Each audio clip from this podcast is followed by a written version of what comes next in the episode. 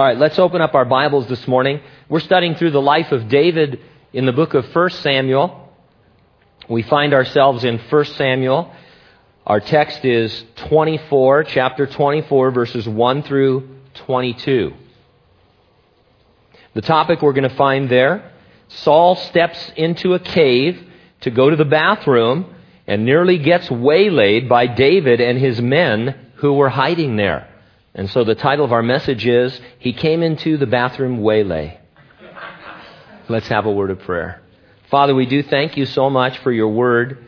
We thank you ahead of time because we know that it is alive and powerful, sharper than any two edged sword. It's able to divide between the soul and the spirit.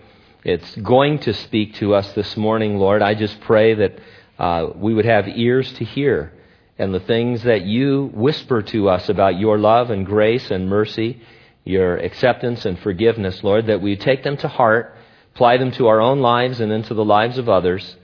Father, I pray that if there's anybody here that doesn't really know you, they've never asked you to save them. They've never been born again. Maybe they're religious. Maybe they've gone to church their whole life. Uh, only you know the heart, Lord. But you can reveal that to them and you can show them that they're not, they're not really saved and that they need to come into a saving relationship with you. They're trusting in something for their righteousness that isn't the righteousness of Christ that is uh, given to us when we believe. I pray, Lord, for that person or those people that they would come to know you and that they would acknowledge the same today. Use your word for that, Lord, as well as grounding your saints uh, in doctrine and uh, teaching us your ways. And now help and guide me, Lord, as I attempt to make some comments on what is already perfect, your word. We thank you and praise you in Jesus' name. And all those who agreed said, Amen. Have you ever thought about how many everyday English phrases and idioms actually come from the Bible? Well, let me give you just a few examples. There's dozens, perhaps even hundreds. A drop in the bucket comes from Isaiah 40, verse 15. Behold, the nations are a drop in a bucket. At their wits' end comes from Psalm 107:27. They reel to and fro and are at their wits' end. The blind leading the blind comes from Matthew 15:14. They are blind leaders of the blind. I see another very common expression having its origins in our text in 1 Samuel. We all know what it means to cut corners. It means to do something in the easiest, quickest, cheapest way, often affecting the quality of the finished product. It's how I work around my house. No, I'm just kidding. Well, I wish I was. In our text, we will see David and his men hiding in a cave when Saul and his men come by seeking to kill them. Saul goes into the cave alone to relieve himself. It seems to be a golden opportunity for David to be rid of his enemy and become king. All he had to do was murder Saul or order his men to murder him. David instead goes to the robe Saul had laid aside and cuts the corner off of it. David does not kill Saul. He restrains his men from killing Saul, and he feels genuine remorse at cutting the corner of Saul's garment. Why? because he realizes you cannot cut corners when it comes to God's plan for your life. Murdering the reigning king was not a shortcut to the throne that could in any way, by any stretch of the imagination, honor God. It was a quick, easy, cheap way of ascending to power that would have negatively affected David as God's finished product as the man of God. David may have literally cut the corner of Saul's robe, but spiritually speaking, he refused to take the shortcut. If David, the man after God's own heart, was tempted to cut corners, then I can only assume you and I will be also. We too want to refuse to take those shortcuts. I'll organize my thoughts around two points. Number one, cutting corners is not God's way of growing you. And number two, not cutting corners is your way of showing God.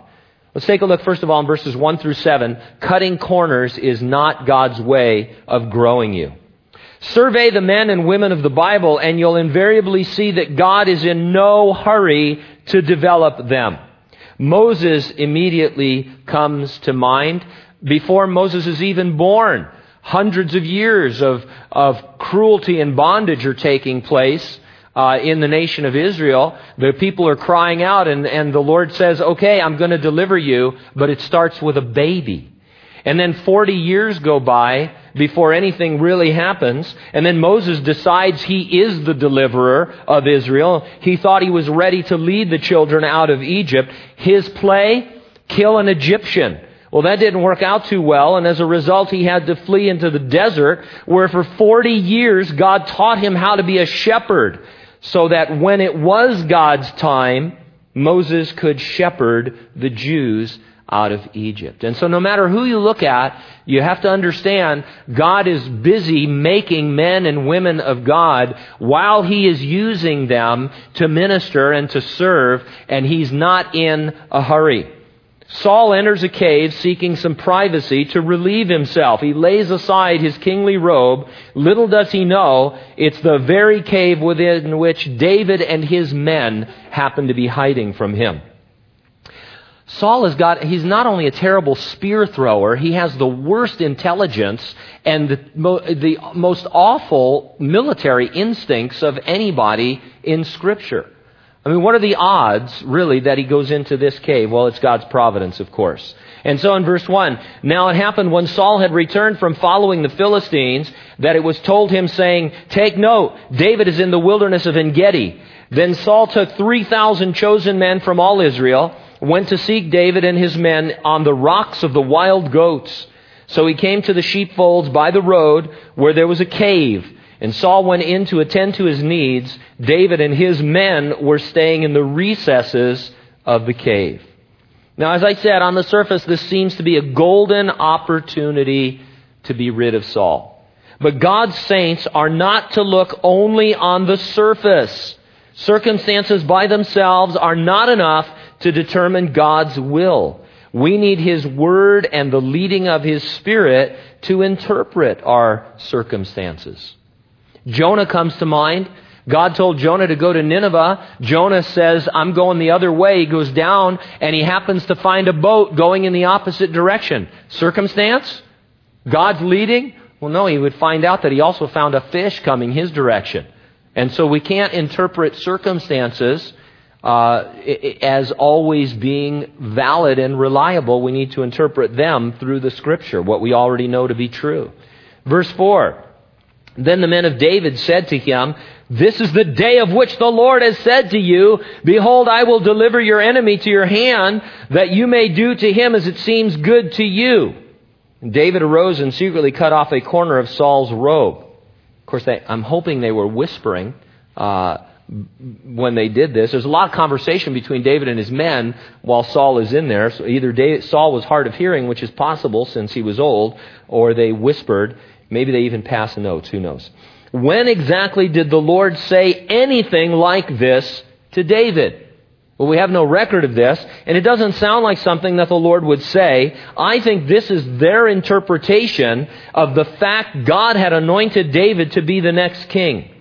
That being the case, they figured what a lot of times we figure the end justifies the means. What they were suggesting was an assassination.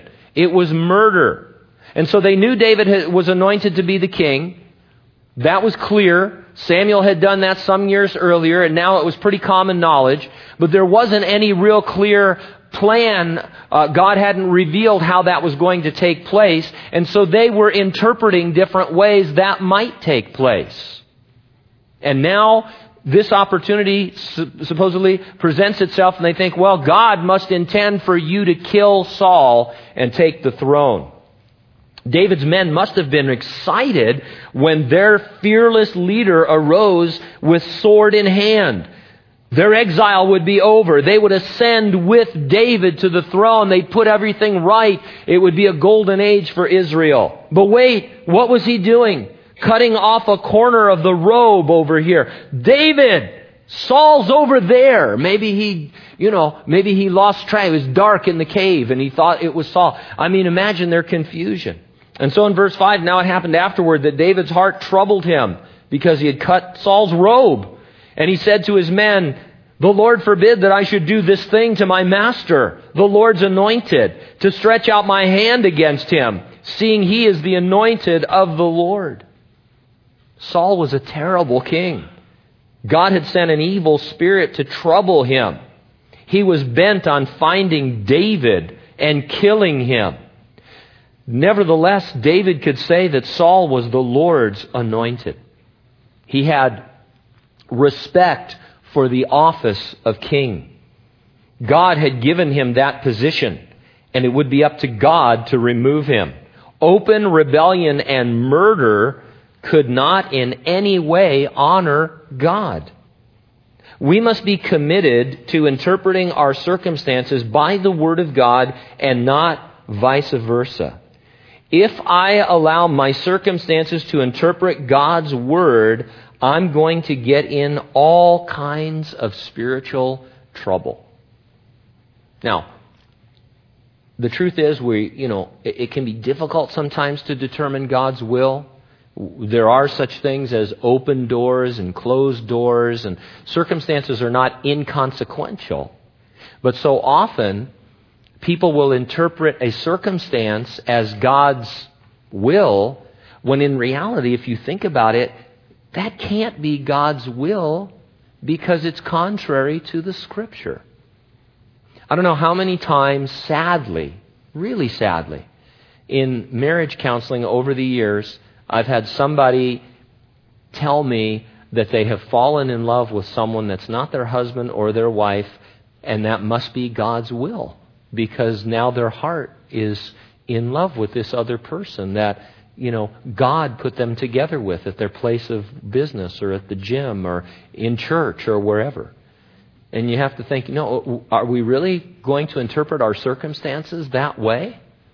Because the Word of God says this about marriage, and you're just in sin. And so we have to be very careful about circumstances. Now, I should mention that this phrase, the Lord's anointed, it's not a magic spiritual shield to protect leaders in God's church if they are sinning. It's used that way sometimes. What David was referring to was the office of the king, which was pretty much a dictatorship in those days. The offices of leadership in the New Testament in the church, they're not like that. And so while we should have respect for one another, be submitted to one another, where we should have respect for offices of leadership in the church and be careful about that, uh, if somebody is sinning, they need to be dealt with. They need to be approached and dealt with just like any other Christian. Uh, and so often when I'm, I read things about different people, they say, well, touch not the Lord's anointed. Well, uh, yeah, that, that, you know, that's not the proper application of those words. Uh, let's just do what the Bible says. Now, David showed remarkable restraint in not killing Saul, but even more remarkable was that he was able to restrain his men. So David restrained his servants, verse 7, with these words, and did not allow them to rise against Saul. And Saul got up from the cave and went on his way. Saul was the first king of Israel. He'd been chosen because the Jews wanted to be like the other nations and have a king. But in those other nations, in their, uh, in their cultures, succeeding to the throne by murder and intrigue was common and often even accepted. God's kingdom has a different set of rules, a different mindset.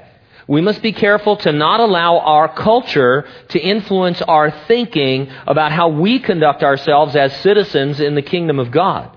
Whether we live in a democracy or a monarchy, under communism or a dictatorship, our character as Christians who are citizens of God's kingdom is to be the same. And so, whatever form of government you're under, you can't say, well, this is what the world does, so therefore I can do it too. This, that's my culture. We have to stand above that and say, no, I'm a citizen of heaven. How do I approach these issues? David said, well, I'm a citizen of heaven. I'm a child of God.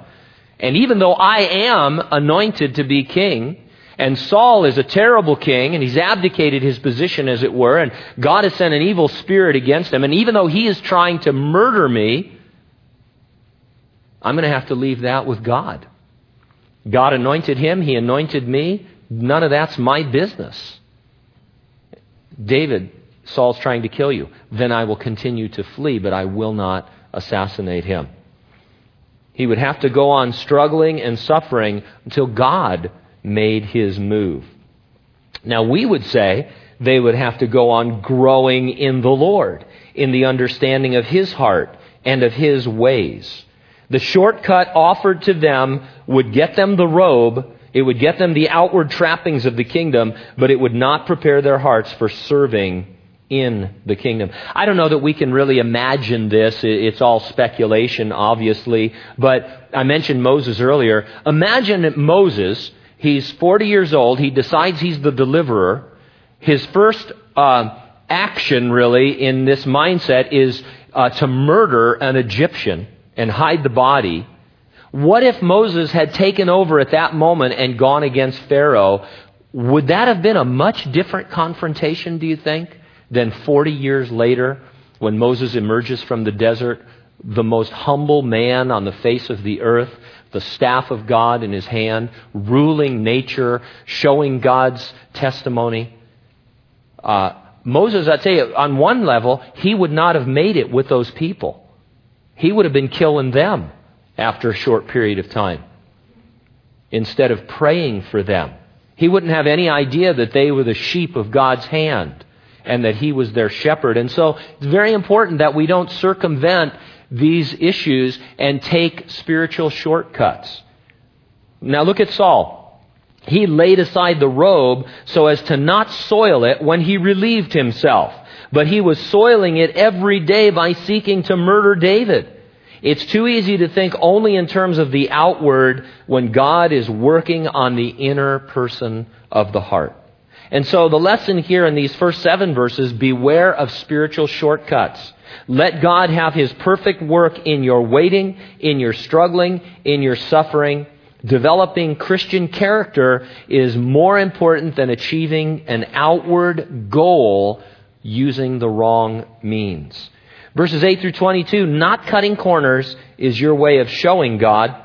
David cut the corner of Saul's robe, but in his heart and by his actions, it's clear he refused to cut corners and ascend to the throne by the wrong means. As a result, he was able to show God.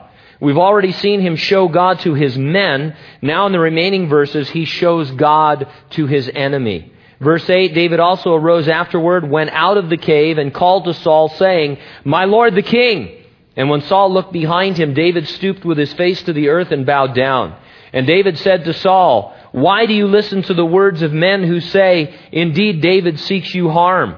Look, this day your eyes have seen that the Lord delivered you today into my hand in the cave, and someone urged me to kill you. But my eyes spared you, and I said, I will not stretch out my hand against my Lord, for he is the Lord's anointed. Moreover, my father, see, Yes, see the corner of your robe in my hand. For in that I cut off the corner of your robe and did not kill you, know and see that there is neither evil nor rebellion in my hand, and I have not sinned against you. Yet you hunt my life to take it. Let the Lord judge between you and me, and let the Lord avenge me on you, but my hand shall not be against you. As the proverb of the ancients says, wickedness proceeds from the wicked, but my hand shall not be against you.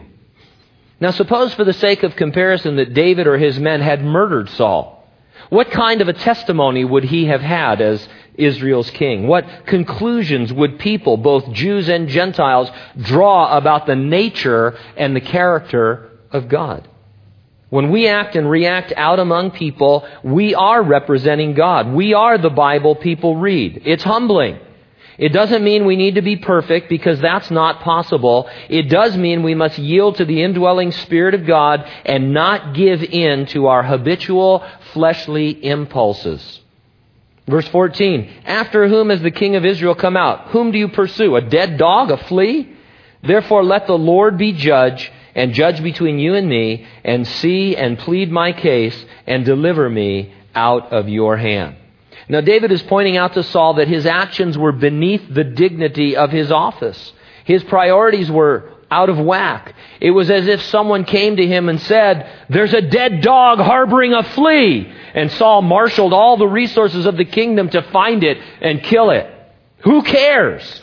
What harm could a single flea do to a dead dog? Even if you're an animal lover, you don't care about that. I mean, you, you care if your dogs have fleas. You don't want them to suffer, or at least you don't want the fleas in your house. Dead dog with fleas? So what?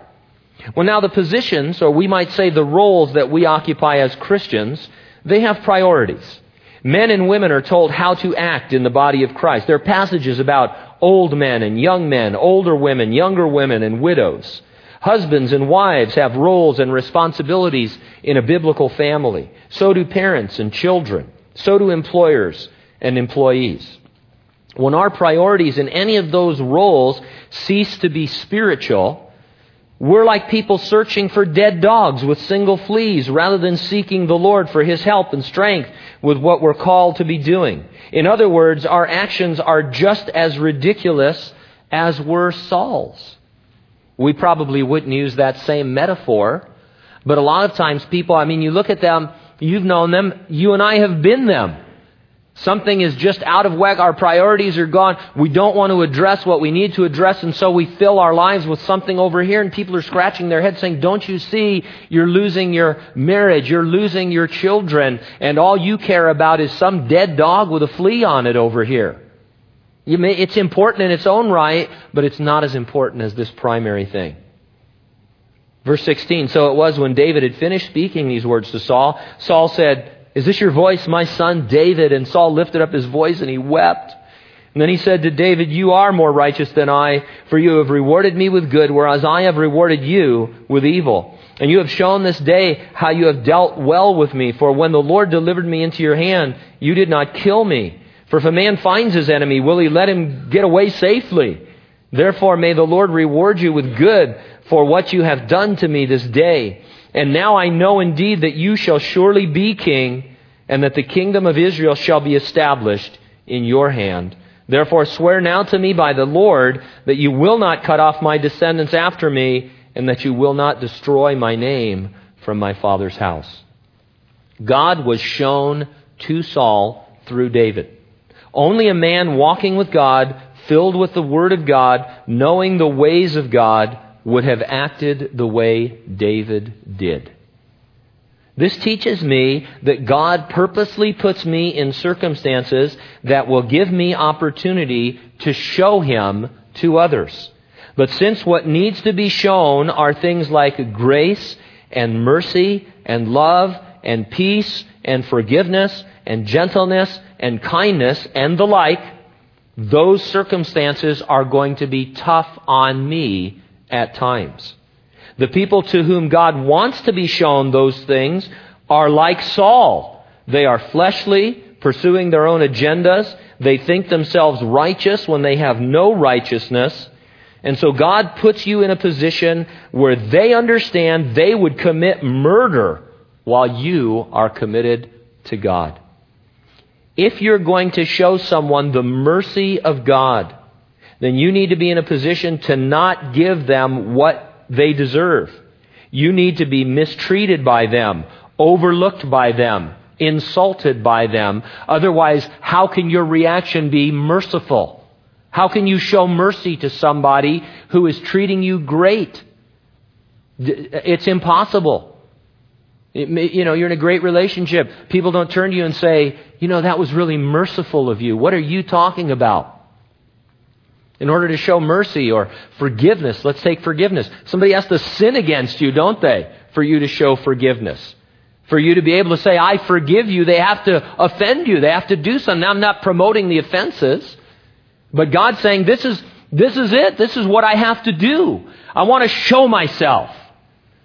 I, I'm unlike the gods of this world. I'm unlike any man made God or any idol.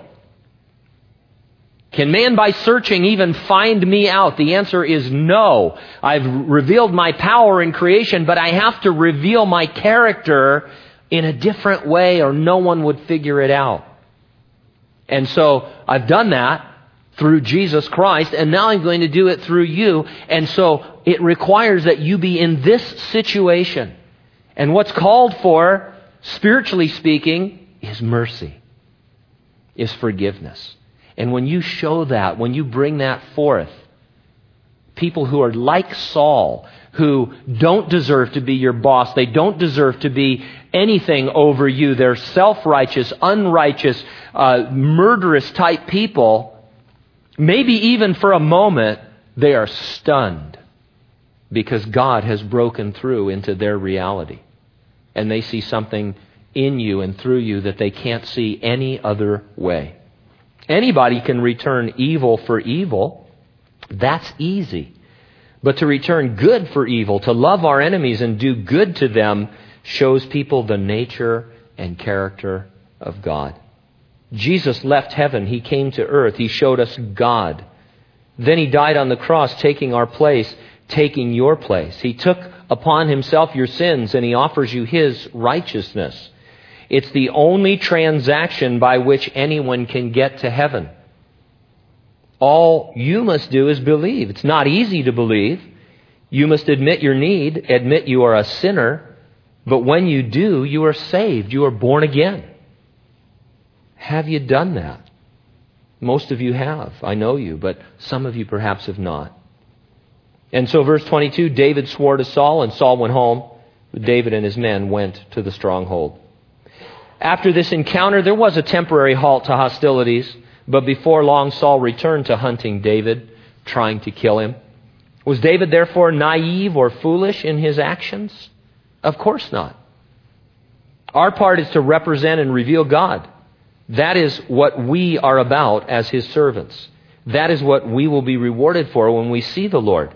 The reactions of those God is testifying to through us, that's their personal responsibility before him. We believe that Jesus' death on the cross is uh, sufficient for the sins of the whole world. Was he naive or foolish because some people don't get saved? No. It's not effective for them because they don't believe. But Jesus was revealing the heart of God, who is not willing that any should perish, but that all would come to repentance. Sure, it's discouraging for us when we show God, especially through suffering, and the people don't get saved. In fact, sometimes they don't even change. They're, they come after us with an even greater vigor. But again, that's not our responsibility. You're going to be in circumstances that are unpleasant, to say the least. Most of the time, there will be a shortcut out of them. It's one that you can almost justify. But if you're careful to analyze the shortcut, you're going to see that it's carnal, it's fleshly, it's not spiritual. You'll see that instead of showing God to the people watching you, it brings you down to them. It makes you like them. Don't cut corners. Ask God to fill you so you can overflow with His grace, His mercy, His love, His peace, whatever the situation calls for. The bottom line is this which of these two anointed men, both anointed, both called to be king, which of the two revealed God to others? Be that man. Let's pray. Father, thank you so much for your word uh, and for the life of David, Lord. I, I, I think the first time I ever read this story, I was like David's men, confused as to why you didn't, uh, why he didn't just kill Saul. Uh, because, Lord, that's what's really in our hearts as human beings. Uh, it, it, would have been justified uh, in, in so many different ways. David was called to be king. Saul was a terrible king. He was brutalizing God's people. He was seeking to murder David. It would have been better all the way around if Saul had been removed, and there he was in the cave. There was the opportunity.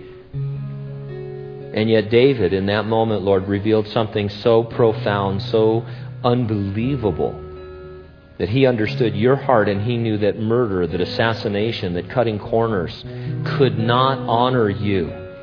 And he was willing to submit to many more years of exile and suffering and struggling and restrain his own men. But Lord, when he did ascend to the king, when he became the king, he was a great king.